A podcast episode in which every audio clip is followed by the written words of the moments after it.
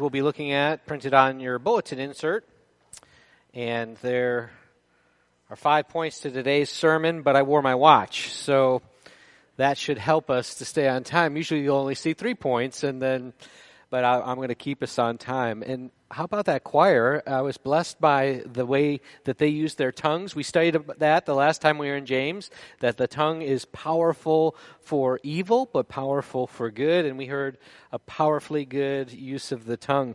Uh, how many of you, when you were in high school, your parents made you go to two services in the morning on Sunday, an early service and a late service? Here they are, getting twice the wisdom today, because we're talking about wisdom from God's Word. Where's your wisdom from? I love the wisdom books of Scripture. James is sometimes called the wisdom book of the New Testament, the Proverbs of the New Testament.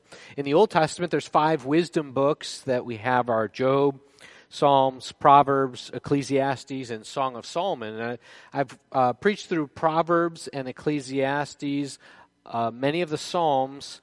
I haven't done Job yet, so that'll probably be the next one, since Pastor Tony is really wanting to take Song of Solomon for himself. And I thought that would be great. He can do that. But today, we're in James chapter three.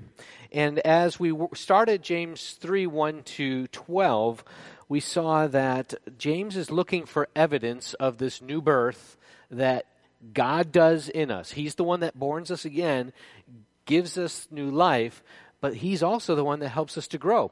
And the fruit that we bear in our lives is evidence of that growth.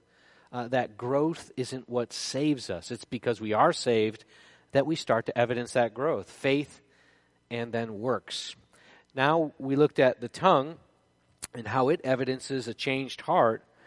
And we looked at the use of our tongues, and he used these vivid illustrations of a of a boat and a, of a horse and a, of a great fire, and these little things that can control or direct the, that little tongue, that little rudder, that bit, or a spark can set on fire a whole forest. But there's always this connection that we see throughout Scripture between our tongue and our hearts. Our hearts are tied to our tongue. And so James introduces that to us in the first half of the chapter, and then he kind of moves his attention to the heart to help us understand the importance of true wisdom in forming our hearts. We're not going to be able to drive our lives and guide our tongues without the work that God does in transforming our hearts and making us to want to live for Him.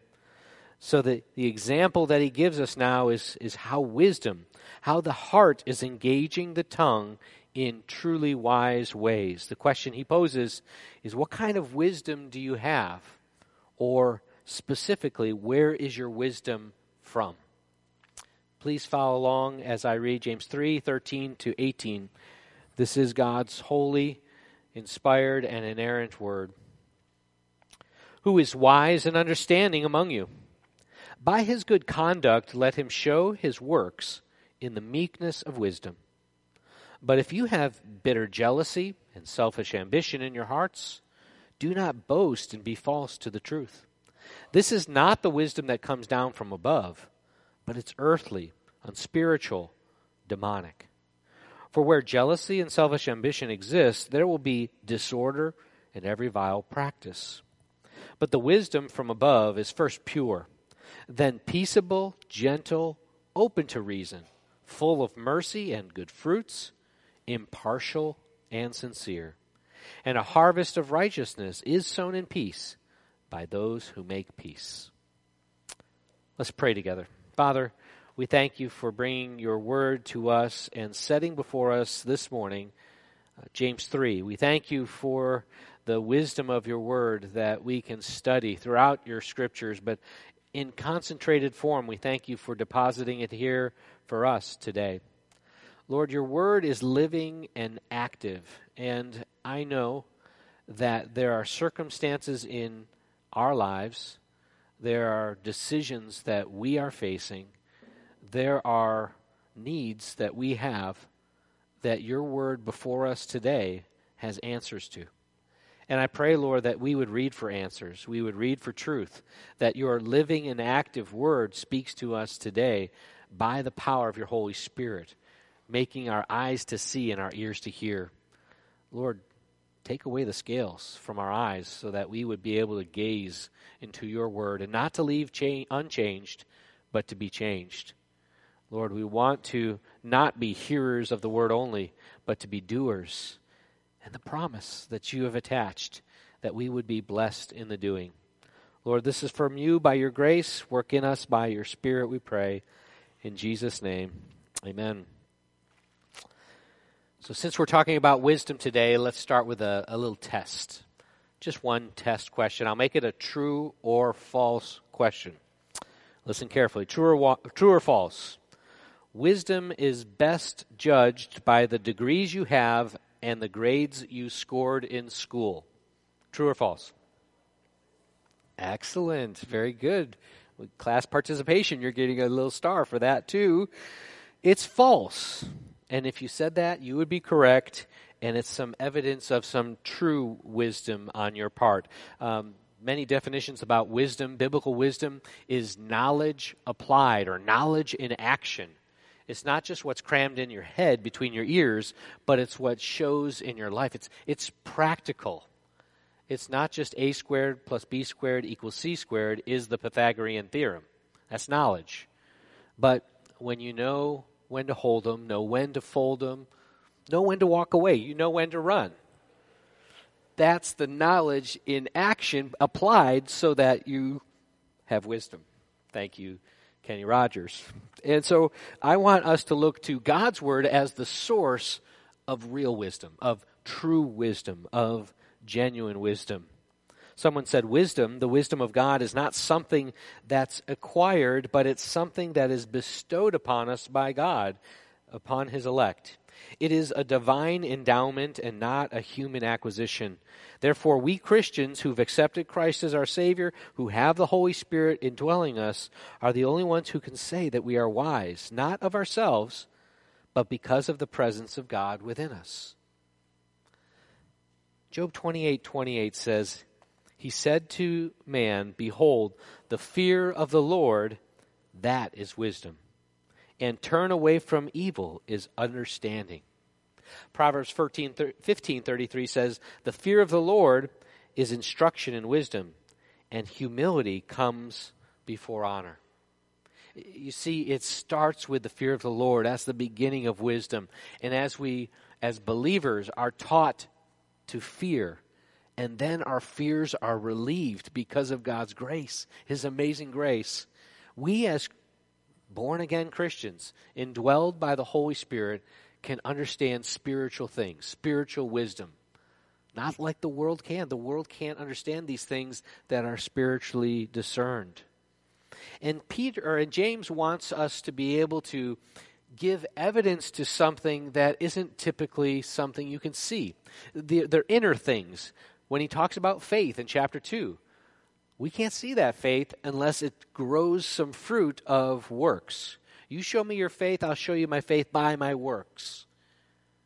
The works aren't what save us. The works aren't what make us accepted or born again. But it does evidence that God has done a work in your life. So in verse thirteen, we see wisdom. Those who is wise and who is understanding. Those are inside. Those are inner man qualities that James says they're going to show up. They're going to manifest themselves, and he's going to tell us how. What are we looking for to see if God has begun to work wisdom in our lives? True wisdom. It's not just about what you know. It grows from your redeemed heart, and it's seen in your works done in humility. Now, before I get to these five points, there's a prerequisite in the school of wisdom. Uh, a class you have to take before you even get to wisdom, and that's meekness, that's humility. And that comes in verse thirteen, "Who is wise and understanding among you, by his good conduct let him show or demonstrate his works in the meekness of wisdom." Meekness is key. Meekness is the first understanding, the first quality uh, the dictionary definition of gentle friendliness, uh, of strength that's under control, under the Spirit's control. Meekness is restrained patience, patient trust in the midst of difficult circumstances. Jesus himself said he was gentle. Come unto me, all you who labor and are heavy laden, and I will give you rest. Take my yoke upon you and learn from me, for I am gentle and lowly in heart. I will help you find rest for your souls. Meek and meekness, or gentleness and meekness, are, are synonyms. They're, they're it, translated in Matthew five five, blessed are the meek, for they shall inherit the earth. The Greek version of the Old Testament, the Septuagint, uses the very same word in Numbers twelve three, speaking of Moses. Now, Moses was very humble, more than any man who was on the face of the earth. The prerequisite for wisdom has got to be humility. You aren't as special as you think you are. You are worthless and only in deserving of God's wrath and curse, except for God's grace, God's goodness to you. Everything that we have is dependent on him. With that in mind, let's look at true wisdom's nature. The nature of true wisdom is heavenly, it's not earthly. And so if you see, we're skipping over verse fourteen. That's kind of the the uh, attitudes of uh, the and the character of wisdom. But as you read verse fifteen, this is not the wisdom that comes down from above, but earthly, unspiritual, and demonic. So there's a wisdom that comes down from above. You, if you remember this phrase from chapter one, James says that um, every good and perfect thing comes from above, from the Father of lights, with whom there's no variation or shifting shadow. So we, we identify the things that come down from above. Those are the good things. Those are the true things. Those are the things that have meaning and value. But something that is just the opposite of coming down from above is from below, or earthly is the way this word is, is translated. Earthly is that which is limited to the present, the, the material world of time and space. And by definition, it's restricted to things that can we can theorize, that we can discover, that man can accomplish by himself. It really doesn't have a place for God or the things of God. It has no place for spiritual truth or illumination. It's it's a closed system. It's a circumscribed box. Earthly things, the things of this earth. We're told not to set our affection on things of this earth, but the things that are above. True wisdom's essence is spiritual, not natural, or as James says, is translated in the E S V, unspiritual. Um, that natural word uh, or unspiritual is from the word uh, psyche, that we get psychology from. It's our base nature, our, our human soul that we've been given. It, it means the affinity to our natural and um, fleshly propensities. Our, our, our flesh our, is kind of our ruling principles, our, our instincts, our more animalistic intra, instincts, our sensual appetites as lived apart from the Spirit of God. And so uh, one translator describes this word unspiritual uh, and amplifies it. He says, having to do with the natural physical existence as over against the spiritual world of the supernatural.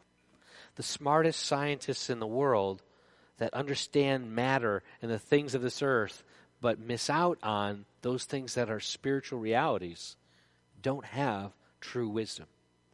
Their wisdom is truncated. And I would say also their understanding of the natural world is put through a lens that is cracked, that is fogged over because of the effects of the fall on the mind of every human being. The noetic effect, effect of the fall has, has darkened our thinking, even to those, even to studying natural things. Look at true wisdom's origin. Um, this seems to be James going over the top, but he did this with the tongue too. It's earthly, unspiritual, demonic. Seriously? Demonic wisdom? Well, well, James did say that the tongue is a fire set on fire by hell itself. So James is very aware of the spiritual world. In fact, those spirits who have rebelled against God and their influence on the way we think, on what we believe, what we think wisdom is. Because the wisdom of this world is at play through the spiritual realm, and it's through those spiritual forces of wickedness, the devil and his demons. I'm not trying to scare you here, but this is this is a reality of the battle that we're in and how wisdom gets so twisted and perverted in our age. We're in a battle against the world, our own flesh, and the devil himself. And God has given us tools, weapons to fight this war that is demonic. Uh, Genesis three, this is the playbook. When Adam and Eve were given the one command, don't eat from the tree of the knowledge of good and evil. The day you eat of it, you will surely die. You can eat of all the other trees in the garden. Then the tempter comes in, in the form of a serpent. And he wants to give alternative wisdom to Eve that she could pass on to Adam. The serpent says to the woman, you will not surely die. Oh, exactly the opposite of what God says.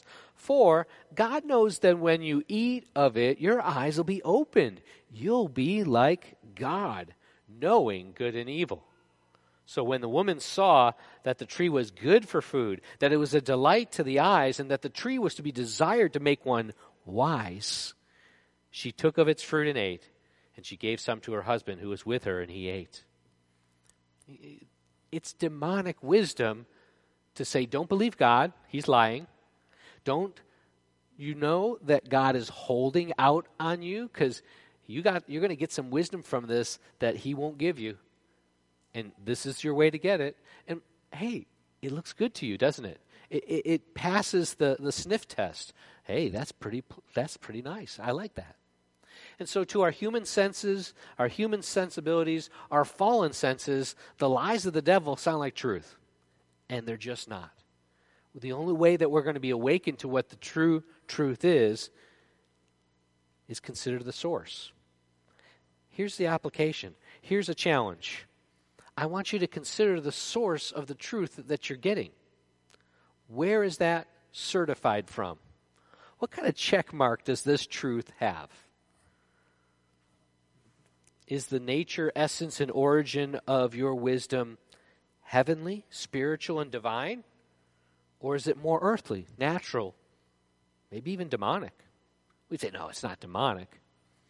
Well, is it natural? Is it just earthly wisdom? The wisdom of the world is so shaped by the god of this age that he would remove God and the God of the Bible like that. And the truths that come out from the world and the devil are insane, given God's true truth that he speaks to us. So consider the source. I think one of the areas that really is a, is a perfect example of where this has gone crazy is in the world of psychology. And the study of the inner man, the spirit, as the Bible terms it, is something that the world wants to give their opinions on, wants to give their ideas and answers and observations. I want you to hear what David Powlison warns us about.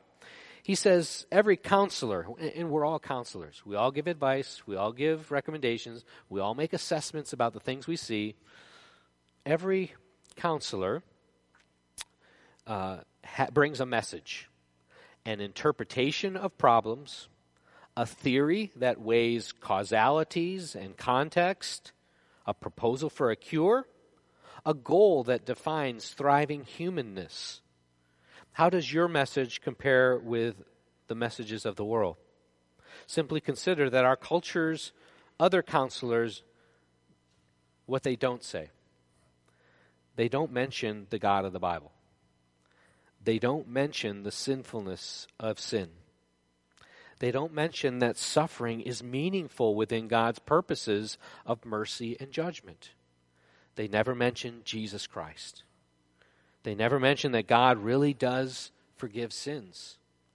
They never mention that human beings are meant to obey God's will, not follow our own wishes and feelings.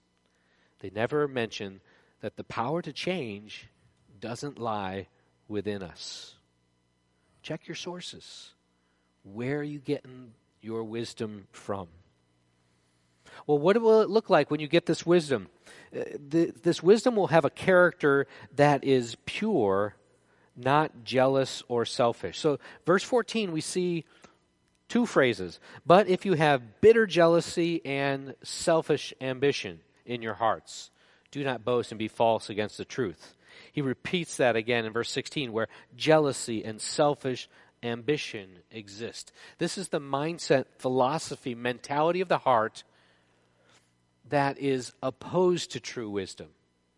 And so it's going to bear a different kind of fruit in our lives. It's going to look different when the character of our wisdom is bitter jealousy, selfish ambition.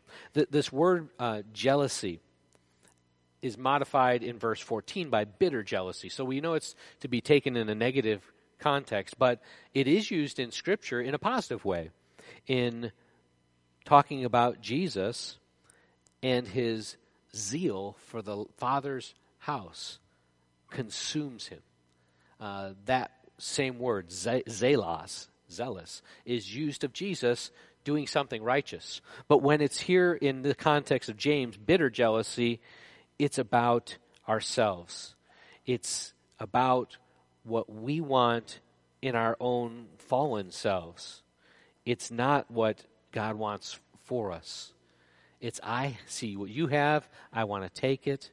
It's um, also, as the same term is used of those radical um, people in society during Jesus' day and just afterwards that want, they were called the Zealots.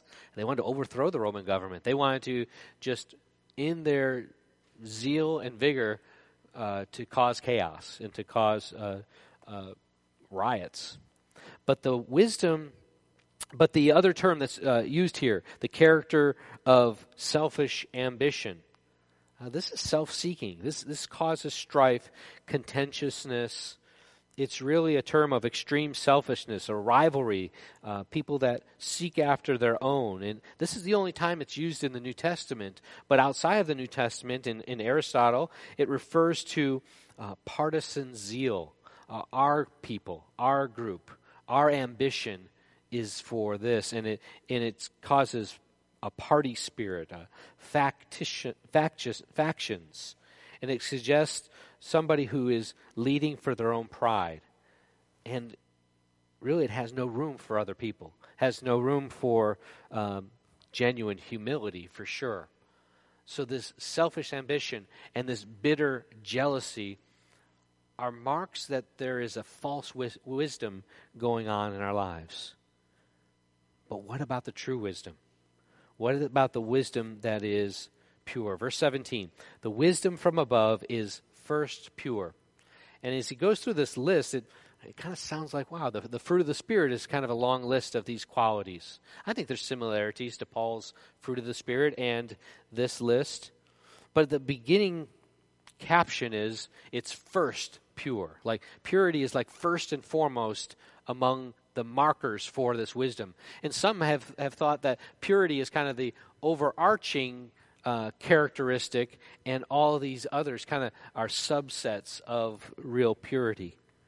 But as I went through this list, and, and when I deal with people in conflict, when I deal with people in, in marriage conflict, or in their homes, they'll have parents and teenagers butting heads, or parents of adult children, and they see completely not eye to eye on things. When conflict is brewing and these fights and and uh, wars are taking place, I think of this list that James describes, and I think, wow, if these are characteristics are in place in just one of those people's lives, it's going to make a huge difference.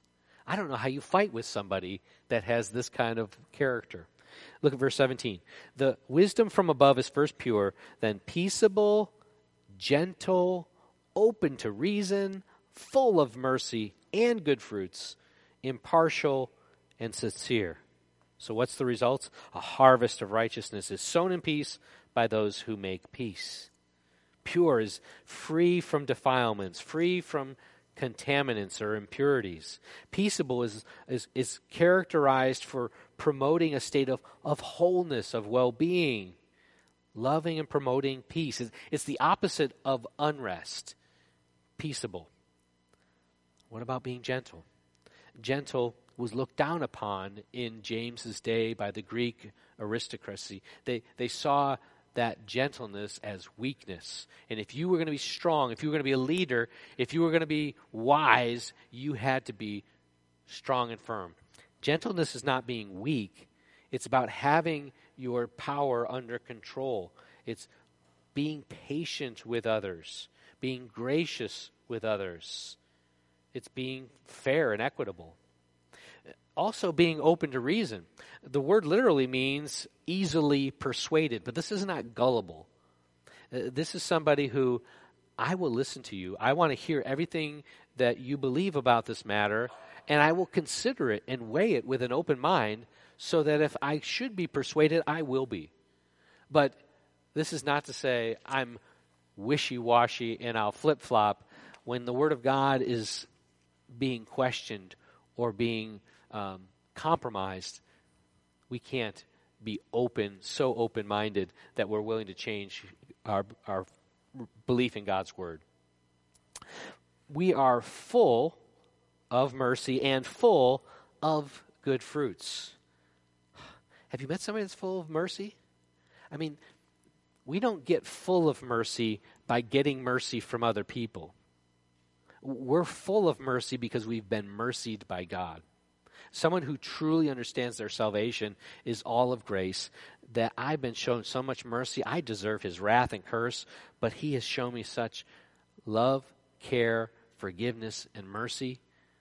That person who's received it from God has it to give. They got bushel baskets full of it, that they can bear that fruit with other people, be long-suffering, full of mercy, full of good fruits. They're also impartial. I'm not making judgments and distinctions. I'm not tending to cause divisions or factions. I'm going to be fair with you. And finally, sincere. It's it's actually unhypocritical. It's it's someone who there's no hypocrisy in them. And that person is one that is pure. That's the kind of person whose wisdom is a controlling factor in their life. It's not what other people think about them. They're not trying to put on a show. They're not just wearing a mask for other people to see. It's genuine. It's the real deal. When these things are in place, when the when these character traits are there, you can be seeing, you can be sure you're seeing a genuine wisdom that's at play. And what's the result? True wisdom's harvest is righteousness, not disorder and evil. Because, verse sixteen, for where jealousy and selfish ambition exist, there will be disorder in every vile practice. Things just spin out of control. Things just kind of wrap around the axle and, and, it, and it just goes bad because the ruling desire is me and my selfish ambition and my bitter jealousy. And those things just lead to disorder, just lead to every vile practice. James has already made clear, someone said, that disorder does not characterize God's people, but rather the double-minded man who's unstable in all of his ways, in James one eight, and the unredeemed tongue, which is a restless evil and full of deadly poison. That unstable and that restless, it's the same word as, as disorder. That's what we can expect when our lives are not ruled by the true wisdom. It's not good for anything. But listen to this. A harvest of righteousness is sown in peace by those who make peace. Your wisdom, if it's genuine, is going to bear the fruit of lives that are at peace. Lives that are not free from conflict. We're always going to have disagreements. We're always going to have things that we don't see eye to eye on. But they won't rise to the level of of disorder and of every vile practice, because we'll be able to moderate with these character traits of true wisdom. And again, these are indications that God is doing a work in you, that the work that he has begun, he's going to see to completion, and he's doing it. So when I look at this true wisdom, that it isn't just what you know, but it's really what grows from a redeemed heart, and it's going to be seen in your works as you do them in humility. A couple of people came to mind this week as I as I was trying to think what really exemplifies this this true wisdom that is from above, this, that has these characteristics, and, and what does the, the wisdom that is really selfish and, and jealous and, and, and really is just earthly and unspiritual, even demonic. And I'll use some made-up names of Paul and the other Kevin. What does it look like? Kevin, he's a P H D with many years in academia, both as a student and as a professor. He's written books and articles and journals, and he has a steady stream of, of wisdom and opinions and advice and judgments that he makes, and he freely shares them. He shares them in his classroom. He shares them in conversations. And, of course, importantly, he shares them all over the Internet. It's where every bit of wisdom needs to be shared and appreciated. But what do I see when, when those social media posts go out there? I, I see all sorts of disorders, all sorts of factions, all sorts of dis-peace that shows. And, and ultimately, there are put-downs of other opinions in order to make his position seem good. That's how you win. That's how you, boastful, proud, arrogant. That, that's how it comes off. And to be sure, he's a Christian. There, there are bits of biblical wisdom, but it's so polluted by this, this pride, this lack of humility, and it seems that he so desperately wants to take these worldly thoughts, these this earthly wisdom that he hears from other wise people, and he and he wants to be somehow maybe redemptive in it and make it, polish it up, make it sound biblical, and so it's palatable to you. But it, it really just smacks of somebody who, I want to be liked by those non-Christians who are smart people. And it's sad because it doesn't promote the unity of the church, and it doesn't doesn't help with true wisdom. But Paul, on the other hand, when I think of Paul, he's a great listener. I think he excels at listening more than he does at speaking. There's wisdom in itself. And when he does have an opinion on something and he and he thinks about what's going on in your life, if he's going to give that opinion or advice or, or judgment, it's going to be after he gives it some thought. He's going to take time to process what he's heard. And if you ask him, he'll give his opinion. But he's not running around just to tell you his thoughts and his opinion on every matter. He does it out of care. He does it out of concern. He does it with a, a level of, of humility and gentleness. He, he's mindful of others, and he really wants to serve others. He, he'll, he'll, like I said, go the extra mile to, to hear you out. He wants to know what you really think on something so that he can answer it right. So he's not just giving you blanket, generic help. He's really honed in on what's the real thing you're wrestling with, and he wants to bring the truth of God's word to bear. He wants to bring the gospel back. He wants to bring hope into your life so that so that you're helped by these words and they're not just empty. And so he's the first one to point that he's not perfect. He's sincere in his understanding of where he falls short, and he needs Jesus. And so he points himself to Jesus. He points the people he talks to to Jesus, and he studies God's word. He studies peacemaking. He studies the truth of God's word, and he, he meditates on it.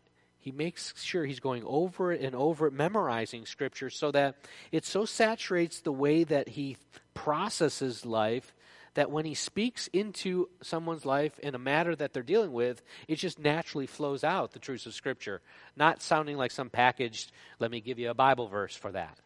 It's it's part of who he is. I see real wisdom in his life.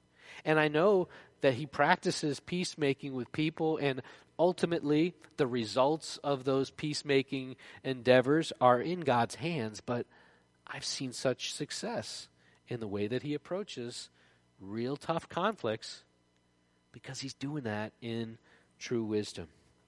I pray that true wisdom would not just be about the things we know, but that it would grow in us, that it would grow from a redeemed heart, and that it would be seen in our works done in humility.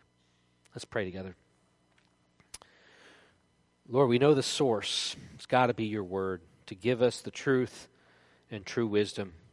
You tell us to do nothing from selfish ambition or conceit, but in humility count others more significant than ourselves. Give us this humility to practice true wisdom in our lives. I pray in Jesus' name. Amen.